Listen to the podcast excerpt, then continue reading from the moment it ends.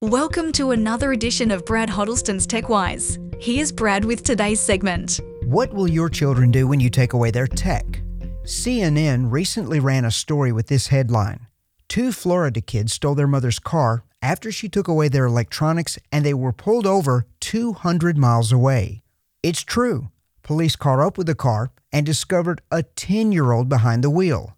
You heard that correctly 10 years old. The little boy was joined by his 11 year old sister. According to the sheriff's office, it was learned that both children were upset with their mother because she took away their electronic devices, which is believed to have been done because they were not using them appropriately. I wish I had a dime for every time someone has talked about teaching children appropriate technology use. The real truth is, children are incapable of using technology appropriately because the area of the brain that gives us impulse control is incomplete. The prefrontal cortex does not fully develop until we're around 25 years old. Always remember that digital devices, regardless of content, can potentially deliver dopamine to the brain in about the same amount as literal cocaine. Just ask the police officers who arrested those two little children.